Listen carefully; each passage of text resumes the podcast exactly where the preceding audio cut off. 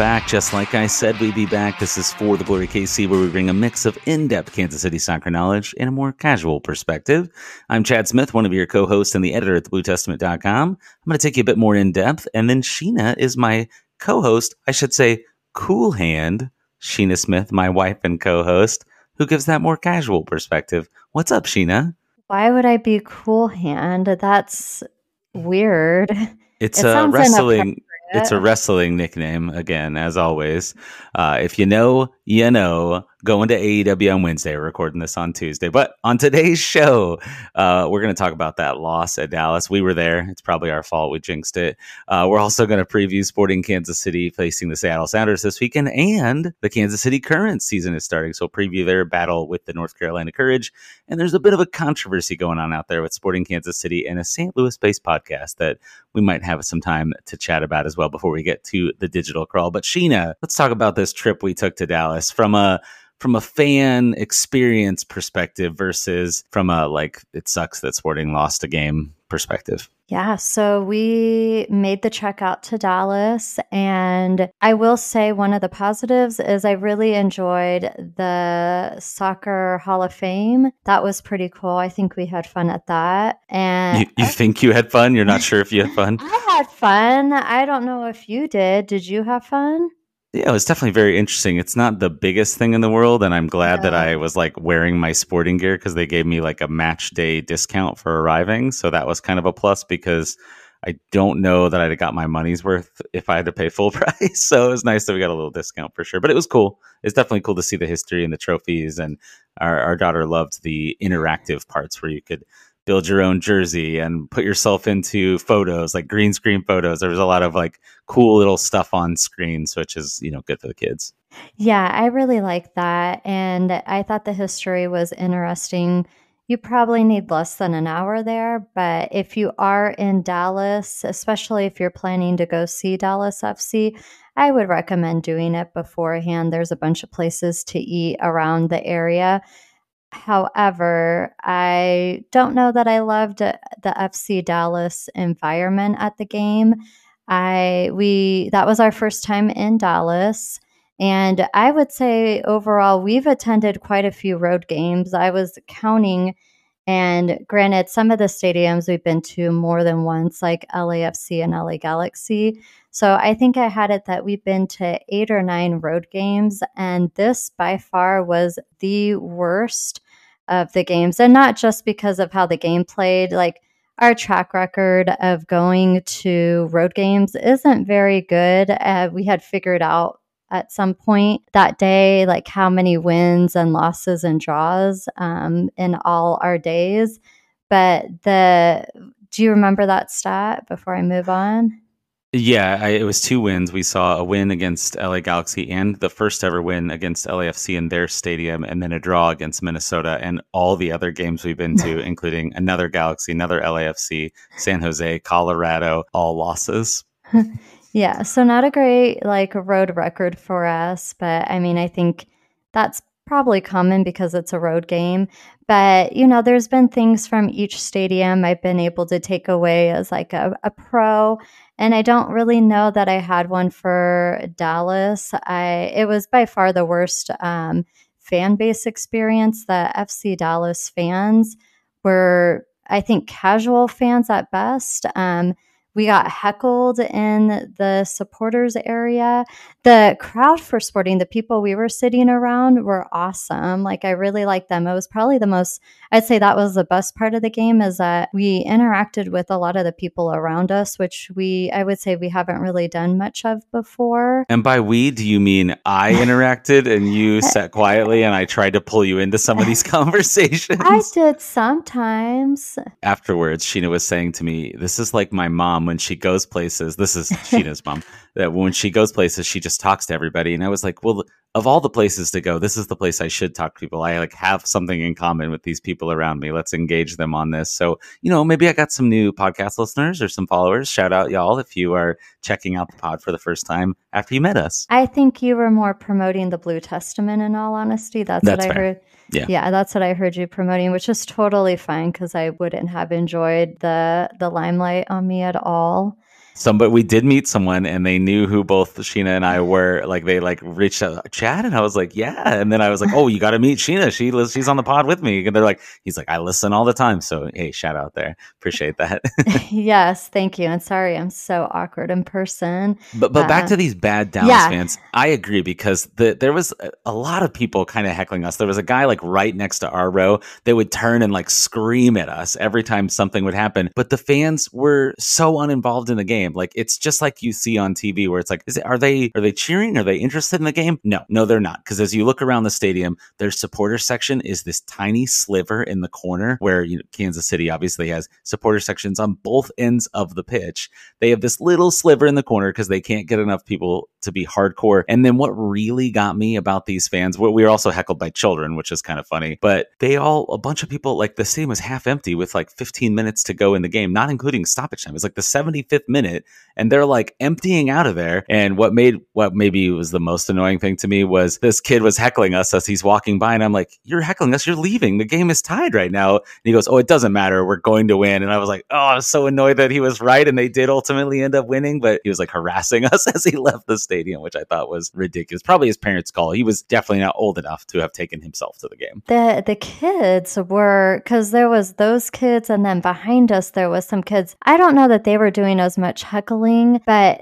the the heckling from like probably tweens was interesting. And it's like, where are these parents? I also want to say that at the beginning of the game, I was totally annoyed because kickoff. I was trying to record kickoff on my phone and people were coming up and down the aisles and I was getting really annoyed. And I think it's like there wasn't a lot of hardcore fans. Like you didn't see a lot of people in FC Dallas jerseys or even team colors. It was very bizarre. And it was St. Patrick's night. Like St. Patrick's Day was the day before. So I think they were supposed to be celebrating it at the game, but it wasn't even like I saw a ton of green either. So I think it's like because nobody was hardcore, they just kind of strolled in. And maybe it's because traffic's bad.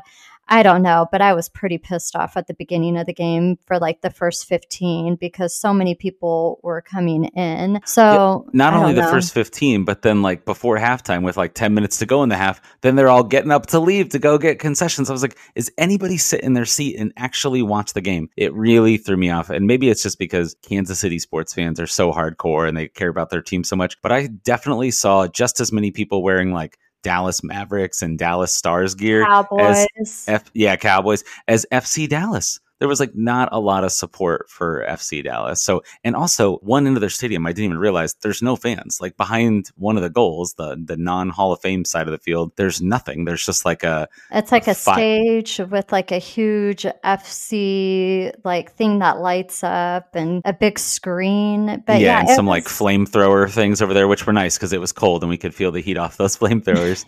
oh. Yeah, it was a nice. I mean, it was nice that we had the flames towards us weird. There was no supporters. It, I don't know. It was probably my least favorite stadium that I've been to so far. And I definitely didn't like the crowd. Maybe if we had gone to like the barbecue thing beforehand and we met some of the hardcore fans, I'd feel differently. But by the time we finished eating, we didn't have time. Yeah, it's true. We didn't get over to the tailgate that we were invited to by their supporter section. So, you know, kudos to those that invite us. The Beer Guardians, I believe they were called, which I thought was oh, kind that of, is a good name. Yeah, it is a fun name. So, yeah, uh, very, very bizarre. Not really sure what that was about. But yeah, uh, Dallas as a city didn't make a strong impression of us, even outside of this game, because the drivers there are terrible. I was just like, I if I never drive in this city again, it'll be too soon because they're just they're either going 40 miles an hour where it's 70 or they're going 100 miles an hour where it's 70. So it was just a little disheartening to deal with the traffic all the time. And there was traffic every day of the week. I was like, what is happening? It's so much traffic on Saturdays and Sundays. Like you don't even have to go to work. Why is there so many of you on these roads? Uh, Sheena barely drove in the city, but on her last little thing, I'm going to share this. Sheena, she she's driving back. We had come back from Waco. We spent some time in Waco, and we're driving back, and she says, "I just they're stressing me out so much. I just want to cry because she basically lets me drive when we're in other cities.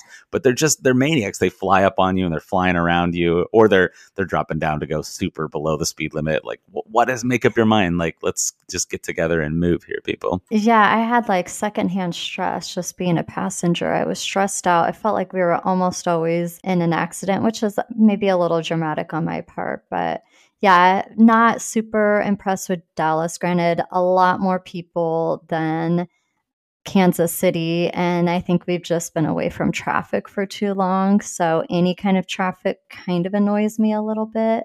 But let's talk about that game. Um, I feel like we've talked enough about Dallas and their fans, but let's talk about the game itself and the loss that Sporting had against Dallas. So I'll let you start, Chad. All right. Well, let's start with the positive. Sporting Kansas City scored their first goal of the season, so I thought that was good. Daniel Salloi got off a shot. It was deflected and it went in. So I can't get too excited about it because we were saying in, in our supporter section to each other, like, oh, yeah, this is it. You know, the floodgates are going to open. But then as they didn't open the rest of the game, it made me think, you know what? Getting that first goal as a lucky goal, deflection goal, it's not what they need, right? They need to be clinical and they need to find a way to have made a bunch of precise passes or play a really good pass that led to the shot that led to the goal. And it was just like they, they kind of got lucky. You know, it bounced off and it went in. And maybe that's why everything went against them for the rest of the game. Not that the whole rest of the game was terrible. I saw a lot of people kind of losing their mind. And I think it's more in the four games as a cumulative and the fact that there's no wins yet, two losses and two draws than anything else. But that was a bit of a downer that the goal didn't lead to something more. No points are even earned the first time you score versus they've earned two draws when they didn't score. I agree with that. I think that it was a frustrating game to watch because there were opportunities, not as many opportunities as I would say the past couple games, but it you know, it was kind of a luck of a draw that Salloi got that goal. And then we saw some missed goals, especially the the two PKs. So I I still feel like we're in that situation where we still need goals. We obviously at this point need wins, but it was kind of a lackluster game. It didn't really feel like at any time I felt like they were super threatening. I don't know what your thoughts on that are. Yeah, it, it felt like many of the problems that we've been talking about in prior weeks where they're just not decisive enough. I, I rewatched the game, so I watched it partially while Sheena was driving us home and then she just finished it. We, we're just getting back on Tuesday night and we're already recording on Tuesday night, but I came home from driving and immediately watched the rest of the game. And there was just moments where sports Were looking like they were make a play on the break. Like there was one specifically, I remember Salloi's driving and he just kind of cuts the ball back and slows down and doesn't make this pass he could have made into, I think it was both Ben Sweat overlapping him on one side and Agada uh, making a run up the middle. Play it to either guy and you're pushing and Dallas is running towards their own net and something could happen. And then, you know, Khiry's kind of famous for doing that. He did that at least once that really stood out to me where a long ball had been played over the top to him and he just didn't keep going. He just turned around and made a back pass. And I think that if they're going to play this style, which they've been playing a little bit lately, where they're not possessing the ball as much, you have to be willing to go quick and try to attack on the counter. And they're not really 100% doing that. So, uh, turning back to the PKs that you mentioned, though, I, that just tied straight into the Salloi situation for me because he gets the lucky goal, and then it's like the soccer god said, "Now you're not going to score." Uh, looking back and watching them again, Erik Thommy's PK is really bad. It's at the perfect height for the keeper to save it, and it's you know obviously if he guesses the wrong way, it goes in, no big deal. But he didn't guess, you know, he, he guessed the right way. And then the other one, Agada places the ball really well. He just doesn't hit it hard enough. And watching again, we saw this live where after Thommy takes the ball from Agada when they get to retake the PK, we're watching Fontàs kind of console him. And then oh, on the oh, broadcast, yeah. it was on there too. On the broadcast, you could see they had this like low angle that was shooting across, really just watching Thommy set up to take the kick. But you could see Fontàs in the background kind of putting his arm around Willy and walking him out. And he just looks so dejected and you know, strikers need confidence, and nobody on this team seems to have goal scoring confidence. But maybe Salloi will have some kind of like accidental confidence because he did get one, even if it wasn't. It's probably not even the best shot he's taken all year, right? He's probably had better shots than that, and this is just the one that got lucky and flicked off a defender and, and caught Maarten Paes going the, the wrong way. Uh, speaking of Pos, real quick, and then I'll let you jump back in here. Did you see that for the third straight week, the goalkeeper that faced Sporting Kansas City is the MLS goalkeeper of the week. I did not, but that's not surprising. Yeah, he he's the one I feel like that actually kind of earned it. He stopped two penalties, yeah. right? If either one of those goes in, it's a different game. I mean, they either in the draw or you know the game plays out differently. You, you don't play the game the same if you're ahead versus if you're level. And the same thing for Dallas, if they're chasing to get a goal, they might be opened up to giving up another goal on the counter. So he probably is the first of these three goalkeepers to actually really earn it. Bond, maybe a little bit, definitely not Yarbrough the week before.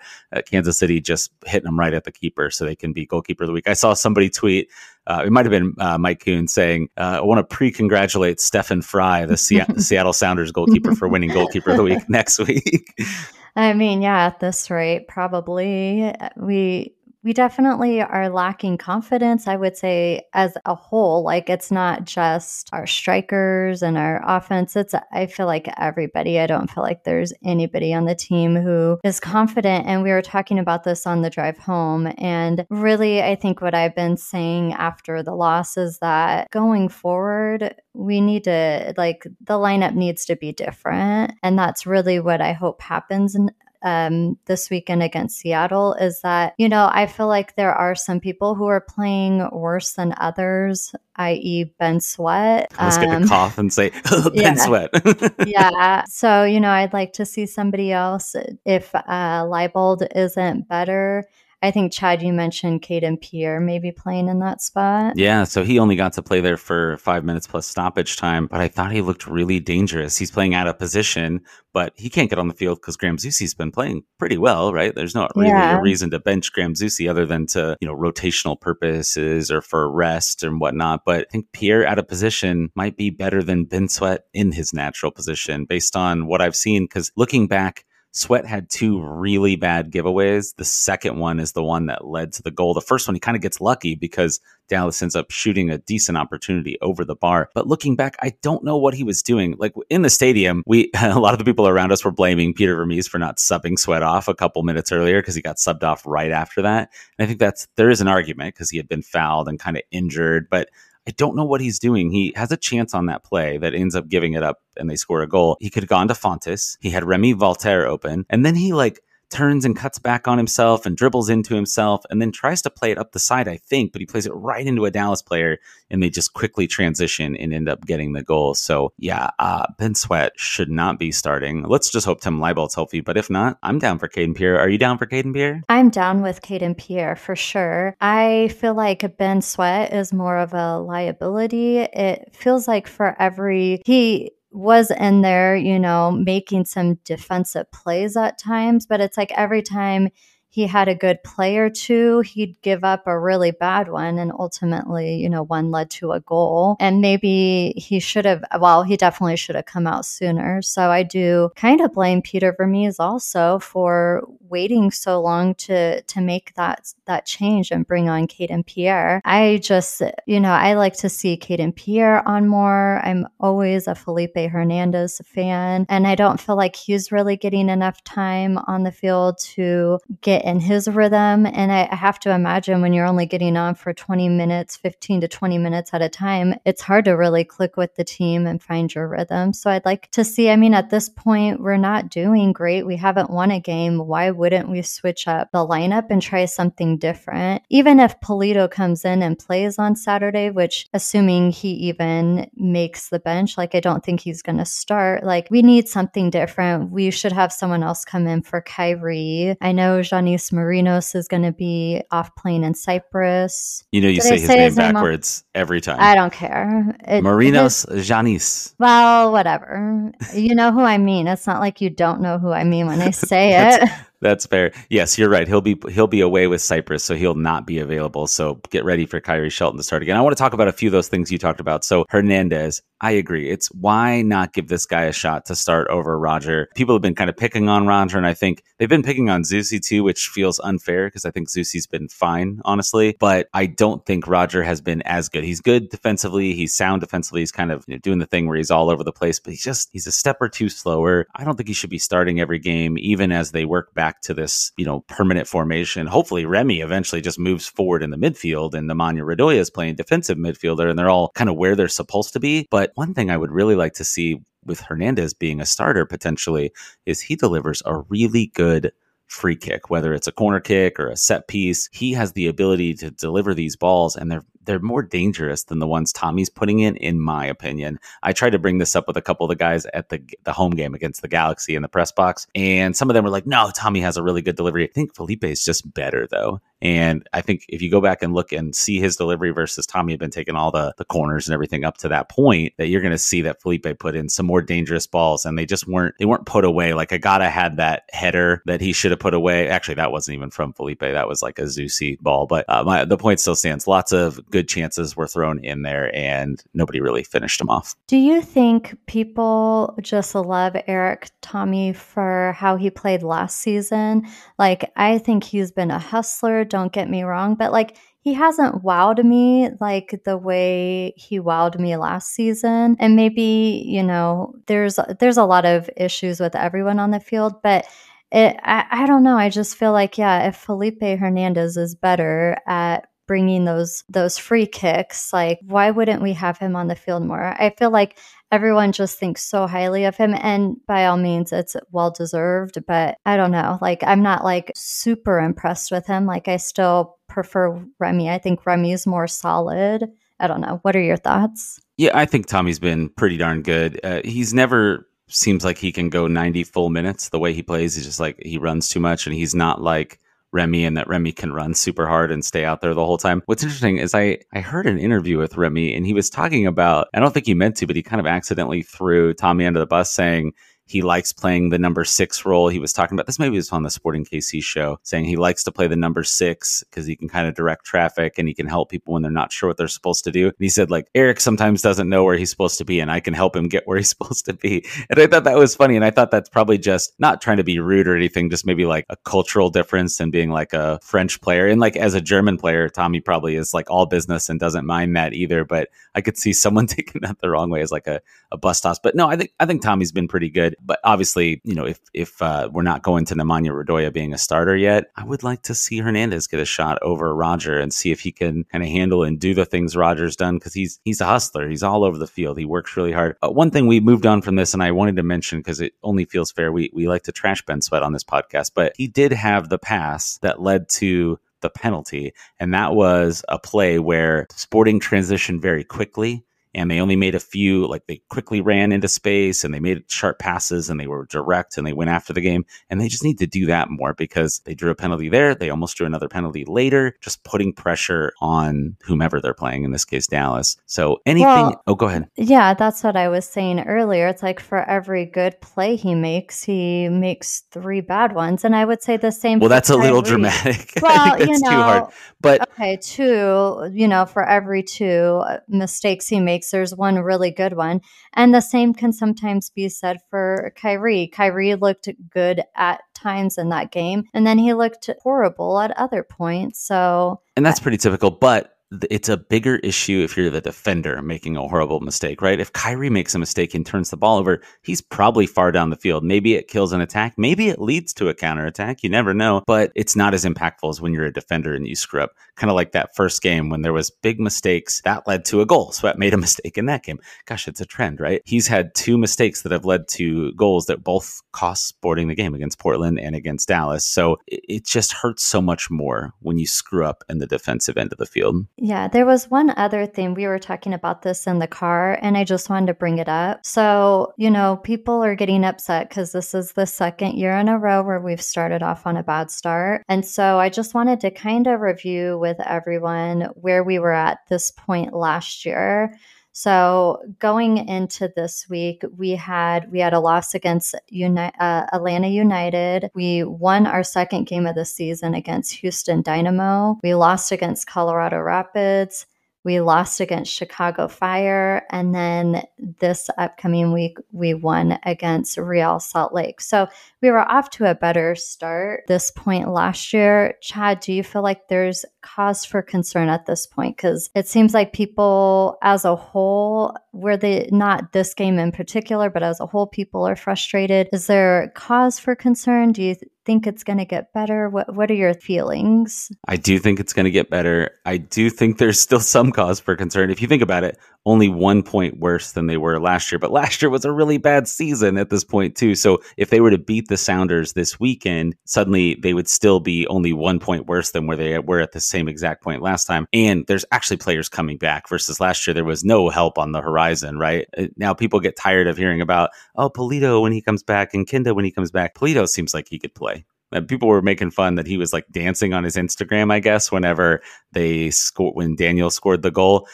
It feels like it's not Pulido's choice to not be out there. It seems like it might be Peter's choice. He talked about again in the pre-match press conference this week about being really cautious. He was talking specifically about Leibold in that answer, but I think it kind of transitions to everybody, right? We haven't seen Russell, we haven't seen Pulido. We have, Kinda's probably pretty far off. He's trying to be careful, and, and is he being too careful?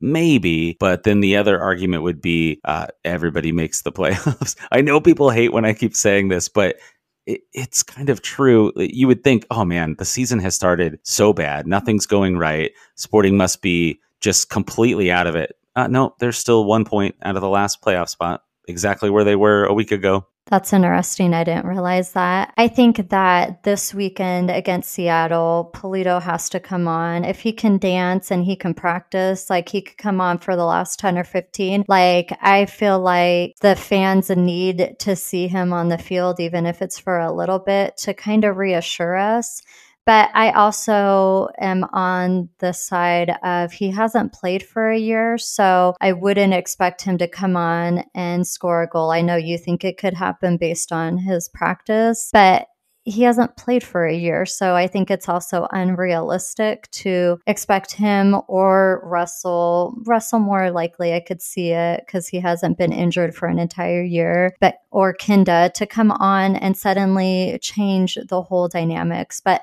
the other thing we were talking about is really the only thing that's changed is Johnny Russell being out. Like that's the only major change from last season to this season. I mean, there's a few players who are gone, but they weren't really, you know, big name stars. So we just need apparently Johnny Russell back on, or we need to find a player and sign him who plays exactly like him to create those opportunities that you know aren't currently being like happening on the field. Yeah i do think it's a, a, bigger issue that there is no one on this team that can replace russell. And is this a tactical failure of vermes and his coaching staff in the sense that they seem to be playing the same way as though Russell were out there. Like they're they're balancing everything to the left and leaving all that space on the right because what they like to do is hit that long switch to Russell and let him be out there in that space and take defenders on one on one. But you don't have anybody out there that's doing that. Maybe Marinos could do that. We're just not getting a chance to see it because he's not getting significant minutes. If Shelton's been healthy, he started. And like we said, Marinos is gone this weekend, so he won't be starting this game. One other thing I wanted to mention from this Dallas game, and maybe you, if you have any closing thoughts too, is I want to talk about the first goal. I saw some people online kind of blaming, oh, Zusi, he's backing up and he's giving uh, Dallas space as they attack. And I think what he's doing is he's backing up so his other defenders can get into the game and kind of help. And then people also hating on Khiry because they just want to hate on Khiry. He's tracking back defensively and he doesn't get to Velasco. What it comes down to is that goal was a golazo and it was a great goal. And that's going in almost always. Like you, you're going to let people shoot from that distance through all that traffic, you know, more often than not. Could they have closed him down, maybe made it more difficult? Possibly. And that argument could be made on the the second goal as well, because Sweat gives the ball away and then he doesn't close down the defender afterwards. He just tucks his arms behind his back and sticks his leg out. Ironically, the ball goes right above his leg. If he wouldn't have lifted his leg in the air, he'd have probably blocked the cross and we wouldn't have had a goal. But that second goal, a lot softer, but it goes back to Ben Sweat screwing up for me. Maybe a few guys are ball watching after the shot comes in and Jesus Ferreira takes the shot. Maybe Pulskamp should catch that ball and not allow a rebound, or he should, if he's going to block it, block it away further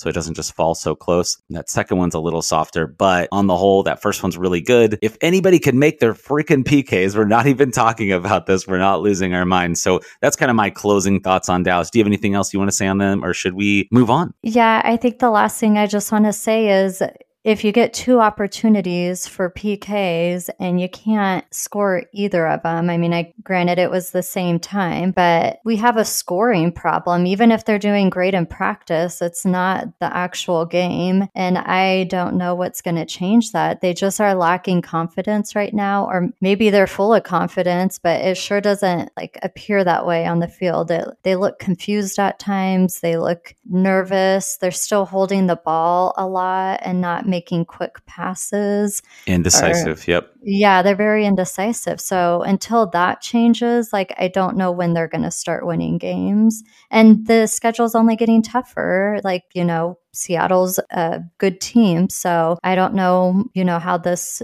how they win. Although maybe against a hard team, like maybe we're throwing in the towel and saying they're going to lose, and they come in and win because that happens sometimes. It's just an unexpected win. Yeah, maybe they raised their level. So that feels like a good transition point. Let's take a quick break and we'll be back with more for the glory, KC. All right, we're back and let's talk about the Sporting Kansas City Seattle Sounders matchup this weekend. So it's a home game. Keep in mind, Sporting have been on the road for three of their first four games, which also makes it a little tough. That said, they didn't win their other home game against the LA Galaxy when they probably should have. They'll be hosting the Seattle Sounders this Saturday at 7:30 p.m. Most of the local games this year will be at 7:30 p.m. on Saturday night, so that'll be easy to keep track of with some Wednesday games sprinkled in. Seattle will enter the game coming off a draw against LAFC. Seattle's now two one and two wins, one loss, one draw on the season. They lost to FC Cincinnati. They drew, like we mentioned, to LAFC. They got a couple solid wins against Colorado and RSL, who are apparently bad teams. They're not doing very well right now either. But I saw a lot of Sounders fans. Sheena was actually reading Sounders at Heart to me as we were driving home from Dallas. And they were kind of consoling themselves saying, Hey, we think the Seattle should have done better against LAFC. And that's that's a really admirable way that Seattle played. And I think I look at it the other way. LAFC played midweek. They played in the Champions League. They were depleted. They looked tired and they still couldn't pull out a win in their home stadium. Now, granted, LAFC might be the best team in the league. So there's a little bit bit of forgiveness there. I think the argument going into the second week of the season or the third week of the season was is it Seattle that's the best team? Is it LAFC or is it Philadelphia? And weirdly, apparently it's St. Louis. No, I'm just kidding. Obviously, they're not the best. they just have the best record. So it'll be interesting. CCL takes it out of teams. LAFC may not turn out to be as good as they they once were. But I'll give you a little bit of information about what we know about Seattle right now. And then we kind of just give some quick thoughts on this game because again, we are fresh off of a road trip here and we are don't have a lot for Seattle. So first off, uh, they missed Heber, their backup striker, missed last game with a hamstring injury. Uh, their starting striker just returned from injury, Raul Ruidíaz, and he subbed off early. You know, he's not quite fit. Sporting fans should be aware of how that works coming back from an injury. Uh, same thing for João Paulo. He came back from injury and he did not play the full 90 minutes. They lost their young center back, Jackson Ragen, to an injury. He was replaced by Xavier Arreaga. Or how, how are you pronouncing Arriaga in the card, Sheena? Do you remember? Well, I don't remember, but I had to go Ariaga to remember how to yeah, I, I said right? like a pirate, Sheena, Ariaga, and that helped her keep it straight because it. I don't know if this bothers you all, but when somebody's like reading something to me and I know they're saying the name wrong, I'm like, it just makes me crazy. I think I was saying Araga or something. Who knows? So yeah. Seattle not nearly as banged up as Sporting though, because outside of Heber, he was the only person on their injury report last week. So still, we can use that as an excuse. I don't know. Anyway, Sheena, what thoughts do you have about Sporting returning home and facing the Seattle Sounders this Saturday? I'm excited they're coming home. Hopefully, being at home with their fans will give them some sort of confidence because I have to imagine another loss that they could have easily tied, if not won, has to be hurting them. I think a person you didn't talk about was Jordan Morris. Hasn't he scored a few goals so far this year? Yeah, I believe he has quite a few goals. I remember him scoring at least two in one game. And Seattle were off to quite the quick start in terms of like their first two games. I, I think they scored like six goals or something like that. They're still in third place overall right now in the West. They have, yeah, six goals for, not, only one against, which caused them to lose. So they're plus five. Man, wouldn't it be nice to be plus five. Sporting only minus two, despite despite how bad it's going. They've only given up three goals all year, even though they've only scored once. That's surprising. The other thing I was going to go over is the weather for this weekend. On, oh yes, our weather report. Yeah. So Saturday, uh, when the game starts, it's going to be 54 degrees, partly cloudy. There's a 10% chance of rain at, from seven to eight, and then it moves up to 20% if the game goes past nine. The wind is going to be less than uh, seven miles per hour. It's going to be between seven miles per hour and five miles per hour. And then the humidity is going to be at 54%, which really doesn't mean anything right now, but that will start making a difference once the weather gets warmer. So it should be you know, fairly good weather, better than our last home game, better than yeah, Dallas weather. It was yeah, that's really good Dallas. soccer weather. Yeah, it was weirdly cold in Dallas. I don't know what that was about. And then as soon as we left, my phone was like, "It'll be 18 degrees warmer in Dallas today." I was like, "Thanks a lot. I'll be out of Dallas in under an hour." yeah, on the way there, I was like, "It's 20 degrees colder than the day before we got there." So yeah, weird weather. So the weather should be good. So hopefully that'll play in our favor. I don't know. Seattle's used to that type of weather. So I don't know that it really gives us an advantage, but hopefully it's not too early in the season where people don't start showing up to the games because hopefully there's a lot of support this weekend. Yeah, I'm hoping for that as well. And I think a little bit of it is we're reading the internet and those are the most engaged fans and they tend to be the most kind of hot takes sort of thing going on, right? Versus when you look at like the average fan, they're going to still be there. They're still going to be in attendance. I imagine this game will be a sellout still, despite the kind of rocky 01 or 02 and 2 start to start the season here. So Although I, it's there's March Madness going on this weekend in Kansas City, so that could impact it a little bit. Uh, luckily, KU and Mizzou were kind enough to get themselves eliminated so that we wouldn't be distracted.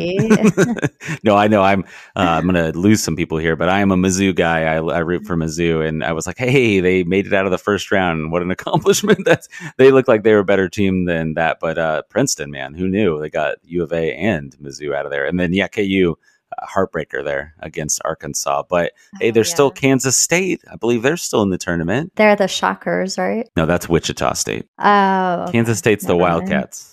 Oh yeah, I knew that. Big super college sports fan over here, Sheena Smith.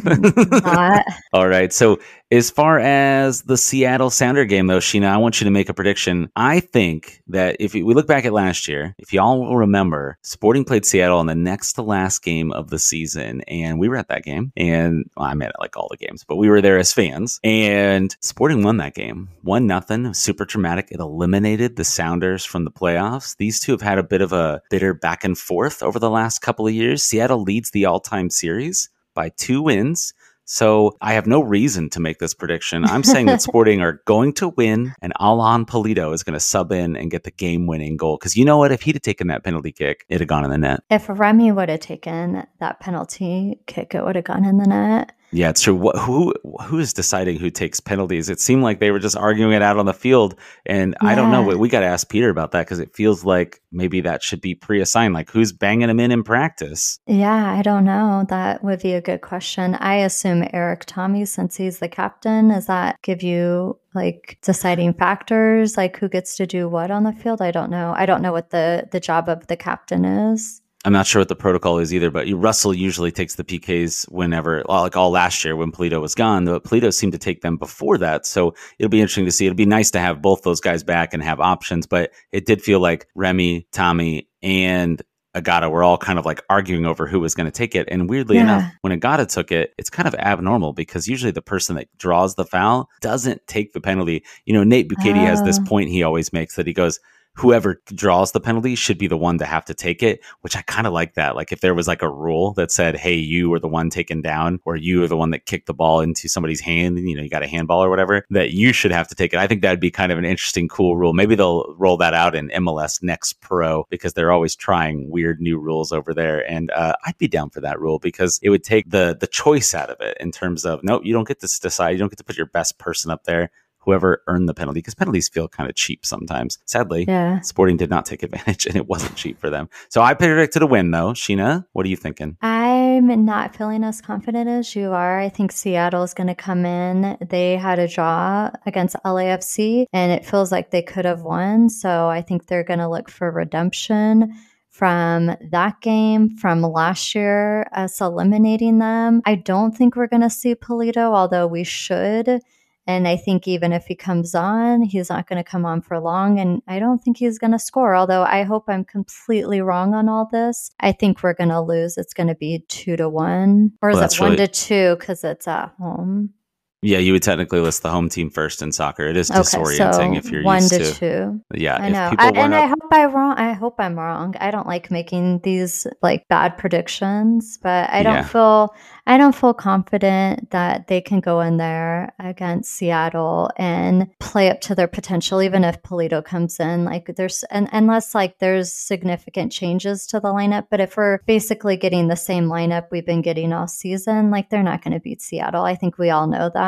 Ooh, I don't know. Home games mean mm. something in MLS, so we'll see. I don't know. I hope we'll that see. you are wrong. I hope that I am right. I do too. And yes, uh, we, I was more optimistic for the last home game too, where I was like three nothing sporting over LA Galaxy. That didn't work out either. So what do I know? I did say I was pessimistic about going on the road against Dallas, who's a good team. So hey, I got that right. Sadly. I mean, I think we said they would either draw or lose against Dallas. We I did. we were hoping was... for a draw, but yep. we got the worst of it. It didn't work out. Any other thoughts on Seattle before we move on and talk about the Kansas City Current? Let's just talk about KC Current, baby. KC baby. Yes, the current are starting their 2023 NWSL regular season this Saturday. Also on Saturday, this one's on the road though. It's going to be against the North Carolina Courage at 1 p.m. So you should be able to watch the game on Paramount Plus and then hop in your car, head over to Children's Mercy Park and check out the second game where Sporting Kansas City will take on the Sounders. Or if you're not local or don't want to go to the game, you can always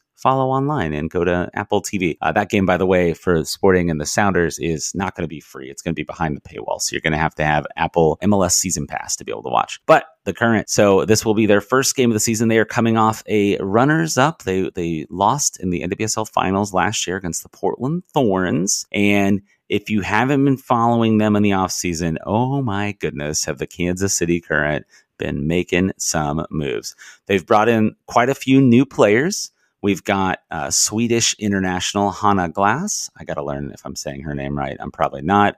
Uh, Mimmi Larsson as well, also a Swede. She's a forward. She joined the club. But maybe the biggest move of all have come in free agency inside of the NWSL. This is the first year of NWSL free agency. The team added former U.S. women's national team midfielder Morgan Gautrat. You may know her as Morgan Bryan before she was married. Uh, they added uh, Vanessa Di Bernardo, and then the biggest signing of all, who they poached from this weekend's opponent, the KC, the the North Carolina Courage, uh, is Debinha, Brazilian superstar, second highest FIFA rated NWSL player, uh, one of the best women's players in the world, midfielder Debinha. So lots of moves on the current side of things, but I want to catch you up on what's going on with the North Carolina Courage. As I mentioned, they lost Debinha, but they've had quite a bit of turnover this offseason. On draft day, they traded their rookie of the year uh, contender, Diana Ordonez, who scored something like 10 goals last year, traded her away one of the players on the team, actually, I don't know if you saw this or if I told you about it, tweeted about like the what is the front office doing? They don't know what they're doing. Like one of their own players said this after no. they got rid of Ordonez. And I think if I'm remembering right, that was Abby Erceg. Apologies if I'm getting that wrong.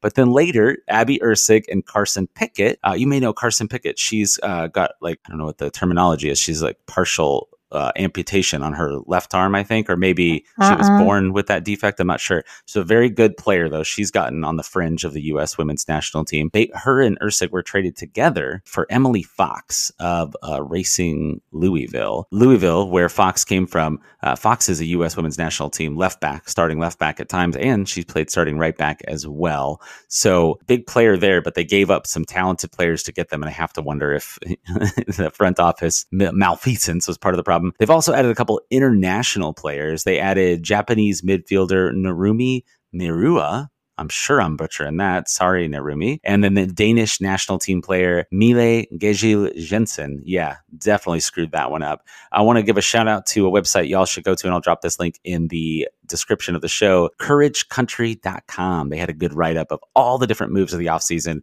so you can get caught up. And that's how I got caught up on what's going on with the North Carolina Courage. So, opening day this weekend, Sheena, what do you think? I'm excited to see KC Current in action. And uh, I don't know that I've ever seen their opponent, the North Carolina Courage, because admittedly, I haven't watched much of the KC Current games. Um, I'm sitting there while you're watching them, but I don't always pay attention. Well, I will tell you, the Courage were a really good team. Last year was the first year Sheena really paid attention to the NWSL because the Current was in the league now and you know they they had a brand and they were playing much better than that first year where they were really struggling unfortunately. But the north carolina courage won multiple titles as the courage and then another title as the western new york flash before they moved to north carolina. So they were historically a very good team but looking up and down their roster i do not recognize a lot of these names because they're they're players that have been backups. Like i saw brittany ratcliffe on there. She used to be on kansas city and katelyn rowland who's like a backup keeper used to be on kansas city. But not a lot of big stars outside of their goalkeeper goalkeeper pretty good. So maybe the, the current will make her goalkeeper of the week. That's just what happens to Kansas City soccer teams. Yeah. So so who knows? But I I'm pretty excited about the current personally. I think they should be basically one of the top contenders to win the whole thing based on the moves and the and the roster machinations from this offseason. I agree. And I think it'll be interesting to see Debinha play her former team and see how that goes. Hopefully, she'll have a good game against her previous team. And we've added a lot of new players onto KC Current, a lot of really good players. Like all offseason and preseason, you've been trying to determine their formation. So I feel like as a soccer nerd, you're going to be excited to see what this formation actually looks like. Like the speculation will be gone. And so I'm I'm excited to watch the game. I did want to give you the weather for Cary, North Carolina, where the game is going to be played. So Saturday, the weather, the temperature is going to be um, in the low 70s, uh, between 72 to 73 degrees. There is a 60% chance of rain at 12, and then it like decreases just slightly at one when the game kicks off. And then the wind is going to be about 15 miles per hour throughout the game. So it could be some potential weather during the game. So that'll be interesting to see if that impacts either team while they're playing. But I'm excited to see, you know, hopefully a win for a Kansas City soccer team. Hopefully, the KC Current can be that bright, shining light that everyone gets excited about because I feel like right now nobody's super excited about sporting. So, hopefully, this will restore our faith in Kansas City soccer. Double win weekend. Let's call it right now. I, I like that. I hope that happens. I hope so too. So a little bit more about the current, eh, like Sheena was saying, we don't really know what formation they're going to come out and play in. I, I wrote a whole article kind of speculating all the different ways they could try to fit these players together on the field. Looking across the roster, they still seem maybe a little bit deficient in the central part of their defense. So I'm interested to see if they keep that three center back set that they played a lot last year because they lost one of their starters in Kristen Edmonds. But they did make a couple more moves this week. They signed their last three rookies who were in camp with them. Uh, Gabby Robinson, Jordan Silkowitz, and Rylan Childers. Childers a midfielder. Silkowitz is a, probably going to be the third goalkeeper. And then Robinson could be competing for that center back job. She's a central defender. Also, they kind of snuck it into a release last week and a lot of us missed it. They released midfielder Chloe Logarzo, who had been spending the offseason playing over in Australia. I thought it was weird that she still hadn't reported to camp. Like, what's going on here? Why isn't she over here?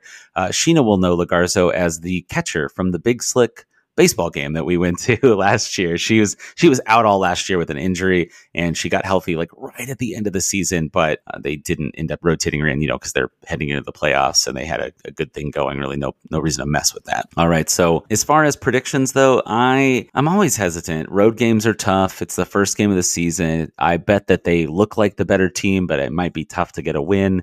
I'm hoping that the current come out and win, like you said, but think a draw on the road is usually acceptable to start your season. Although, gosh, they have a tough return home game next week. First home game for the current. They host the defending champions in a rematch, the Portland Thorns. So that's going to be a tough one. Do you think Kansas City's going to go on the road and get it done, Sheena? We we basically know nothing about them because there was no preseason games streamed. Any any video we could watch was like a minute long, and not a lot of info to take away from that. Well, I do feel confident in them more so than Sporting, so I'm gonna go for it all and say they're going to win this. I think it, it'll be, they'll get two goals and uh, North Carolina will get one goal.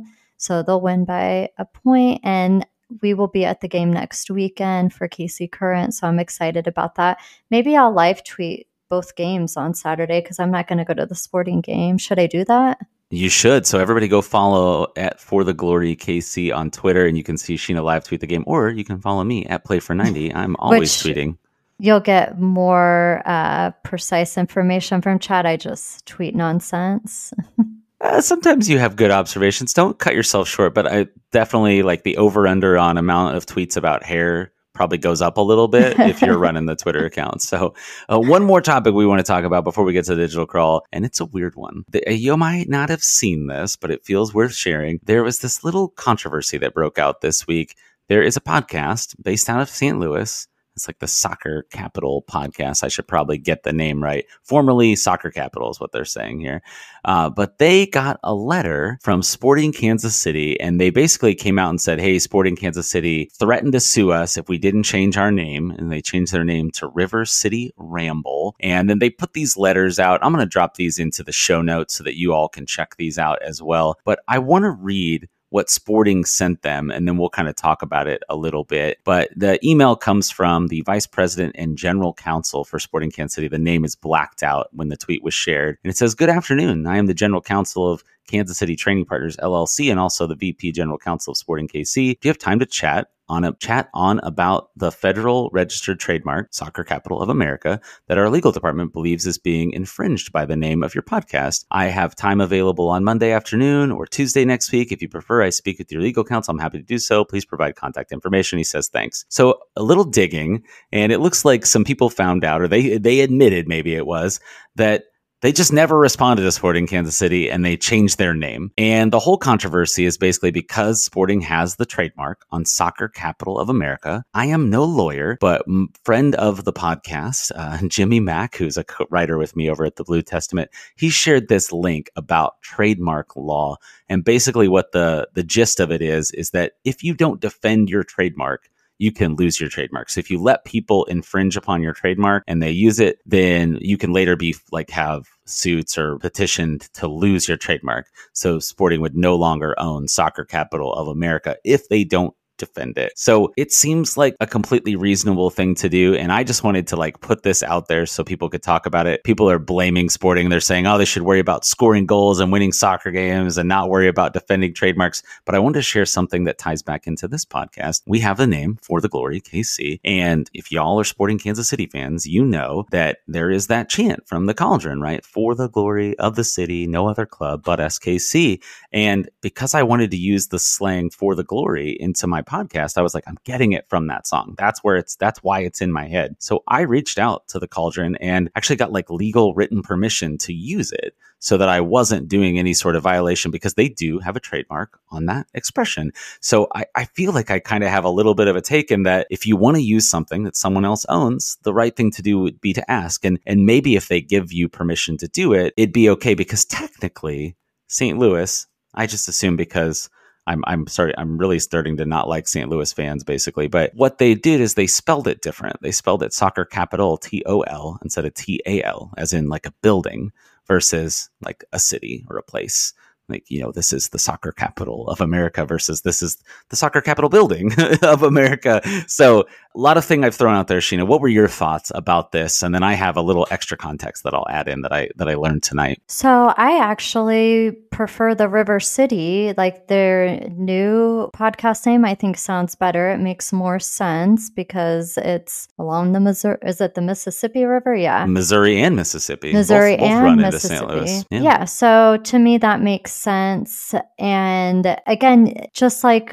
with anything in life, you can't just use something that's already trademark. Rather, like a lot of people get in trouble with this with music um, or, you know, other brands. So they did do something wrong, even if they spelt it just one letter off. It's the same thing essentially. So, sporting, you know, legal team does it's totally legit that they contacted that podcast. And I understand the St. Louis fans. I wonder how many of them actually was this. Do you know, is this like the big St. Louis podcast for soccer or is it? Is it equivalent to us, maybe a little more popular? Yeah, you know, honestly, I have no clue. I know it's been around for a little bit, like they were doing it before. I actually stumbled upon them. You all may remember I mentioned this podcast randomly before because I was trying to find Sporting KC had a soccer capital podcast about the World Cup. Like Nate Bukaty and a few of the guys were talking about the U.S men's national team during the World Cup last fall. And I stumbled on this podcast when I was trying to find Nate's podcast. And I thought that was kind of funny. I was like, oh, they're stealing our name. Like, who are these guys? They're trying to build a rivalry. And I think actually it might have been Jimmy as well that said, if they don't make a TIFO talking about this for the first time sporting come visit their stadium, it's a missed opportunity. Uh, but it's probably just a, a loud minority of St. Louis people on the internet, just kind of like how the people that are losing their mind for from Sporting Kansas City fans are mostly just like a loud minority. A lot of people are just going along, going, "Hey, it's it's four games into the season, we're missing a bunch yeah. of players," that sort of thing. But what I found out tonight that kind of grossed me out was they have been going and finding anybody that works for Sporting KC that has a Twitter account and like personally attacking them. I saw one for Patrick Bergabo, who's like one of the PR guys I work with, like in conjunction with the Blue Testament, and they're going after him and saying he should be disgusted based on and he should be ashamed and this and that. And it's some of the same people that were tweeting at me trying to get me to cover this. So I was like, oh wow, you're acting like a fool and an ignorant person on the internet and attacking people that literally have nothing to do with this. These PR people, maybe, maybe they discovered it, who knows? But like, yeah. the likelihood is this is nothing to do with it. It's just protecting their trademark and law. And it probably looks bad that I'm like siding with the team that I support and the team that I spend a lot of time covering. But I, I don't know. I just try to be a rational, reasonable person, and it like makes sense. If you violate a trademark, even if you didn't mean to, it is what it is. And sometimes you got to switch your name. I don't know if you know the guy Kevin Lopez. He has that uh, YouTube channel where he, know, I've seen, I've showed you the videos before where he watches the game and he like reacts to the game he live. Yells or whatever. Yeah, yeah, yeah. He's and the reason you made your debut on Apple TV. That's true. Right? Yes, I accidentally made my Apple TV de- debut because I was talking to Kevin.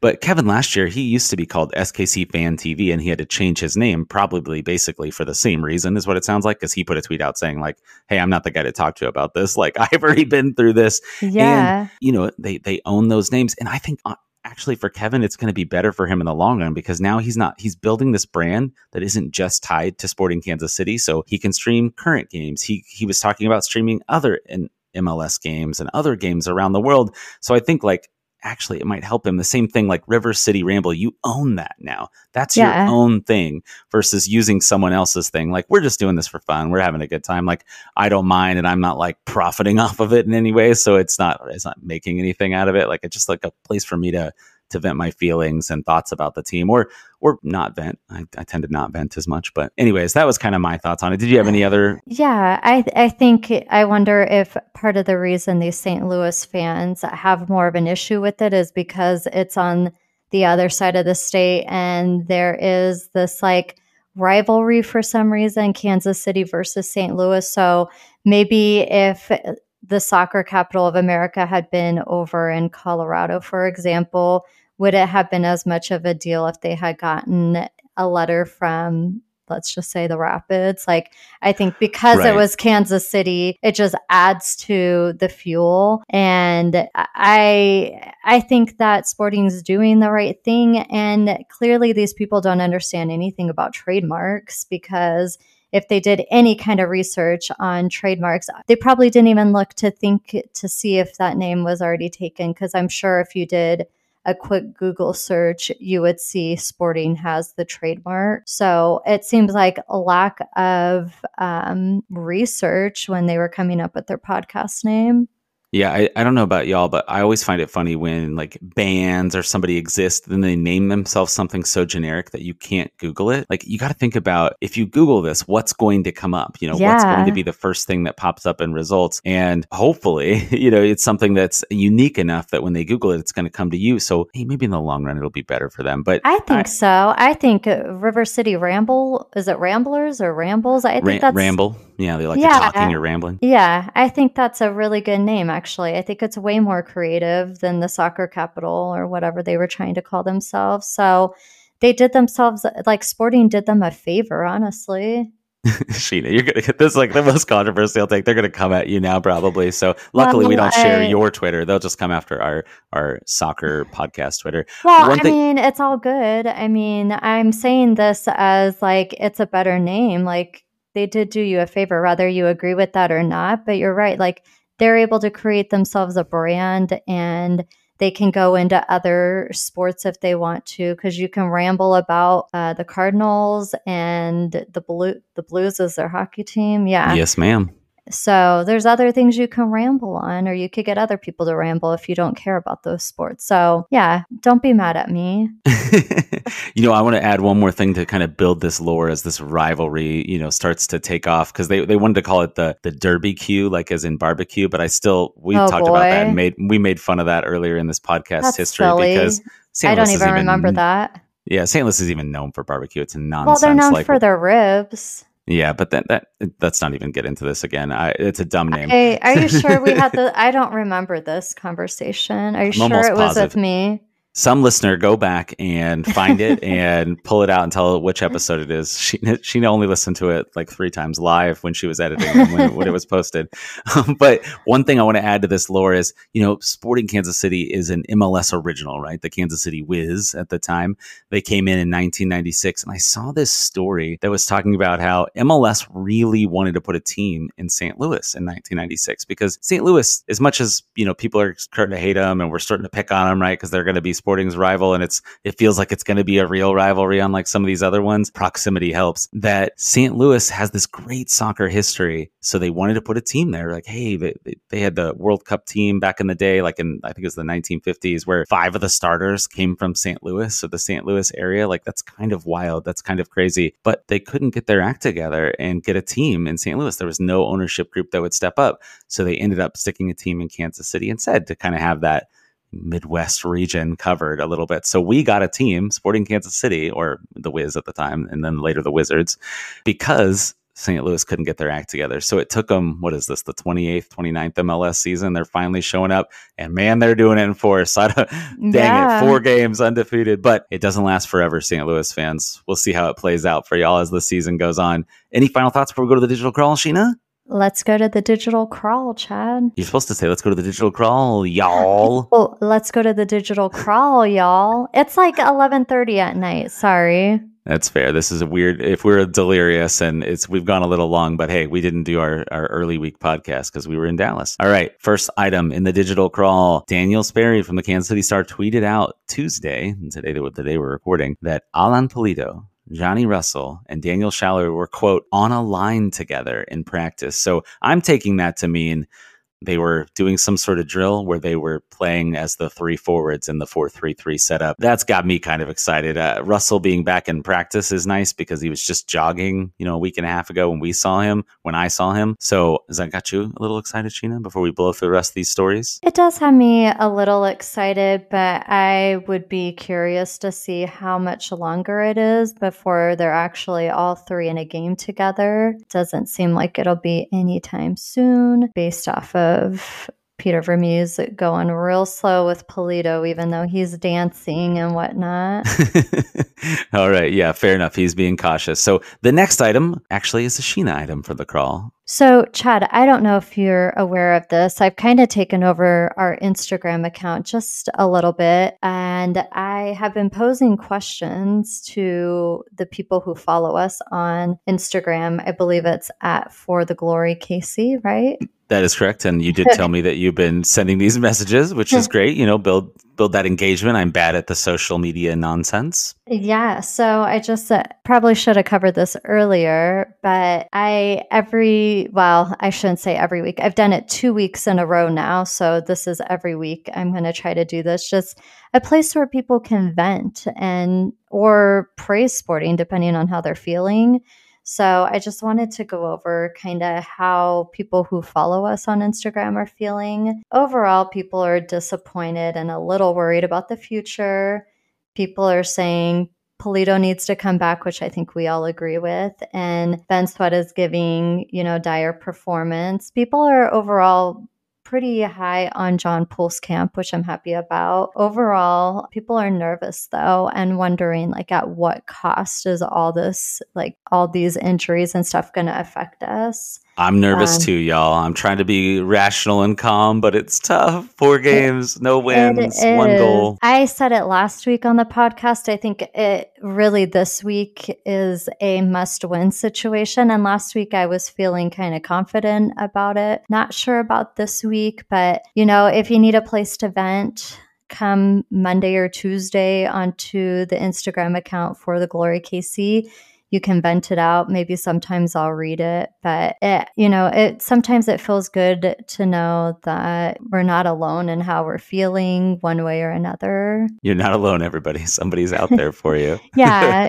we're here for you. All right. Well, last item in the digital crawl is the news that the MLS All Stars this year, they've been playing Liga MX All Stars, but because of the Leagues Cup, they're going to play all the Liga MX teams. So instead, they're back to a prior format where they play a big European club. And this year, it's going to be Arsenal, who may be the Premier League champions by the time they show up and play in the summer. So it'll be close. We'll see. It might come down to the very end. I'm not going to lie. I don't follow the EPL very closely, but I saw Arsenal was doing quite well. Way to go, Arsenal. I don't care which of your teams win in the Premier League. So sorry, but I'm glad it's somebody different than just, you know, Man City or Liverpool every year, but as it's been the last few seasons. So Arsenal this summer, All Star game. There you go. Where does the um, MLS All Star game play? Is it in the United States? It is in the United States. Do we know where in the United States? This year it's going to be in DC. Oh, okay. And that's in the summer? Yeah, the All Star game is going to be on July 19th at Audi Field in Washington, DC. Oh, we've been to that field? We have, uh, ironically, yeah. not for a DC United or Sporting Kansas City game, but a oh. U.S. men's national team game. Just happened to be there while we had a vacation plan to that side of the country, and I was like, yeah, we're gonna go to that. I liked right. that field. Uh, you know, honestly, it was kind of bare bones, but it was fine. It was good. I'm just glad that there's soccer specific stadiums all around the country. It was very simple inside. I heard it yeah. was uh, done a little bit on the cheap, which DC okay. United is known for being cheap, so that kind of makes sense. That makes sense. All right. Well, we did what we try not to do, and we took too long to get through the crawl. But if you made it this far and you haven't already, be sure to subscribe to this podcast and tell all your Kansas City soccer friends that they need to listen because, hey, hopefully you learn something new listening to this little nuggets here or there and get to, you know, hear this weird husband and wife format thing that we have going on. I think it's kind of fun. Uh, just search for the Glory KC wherever you get your podcast. If you enjoyed the show, and only if you enjoyed it, be sure to go give us that five star rating and review. If you didn't like it, instead, you're going to want to reach out to me on Twitter at Play for 90. I can take your feedback or to us uh, at For the Glory KC on Instagram, Facebook, Twitter, or you can even email us and we may read your email on the air for the Glory KC at gmail.com. To play us out, here is Christian Leo with Ride It Like You Mean It. Take care, everybody. Bye.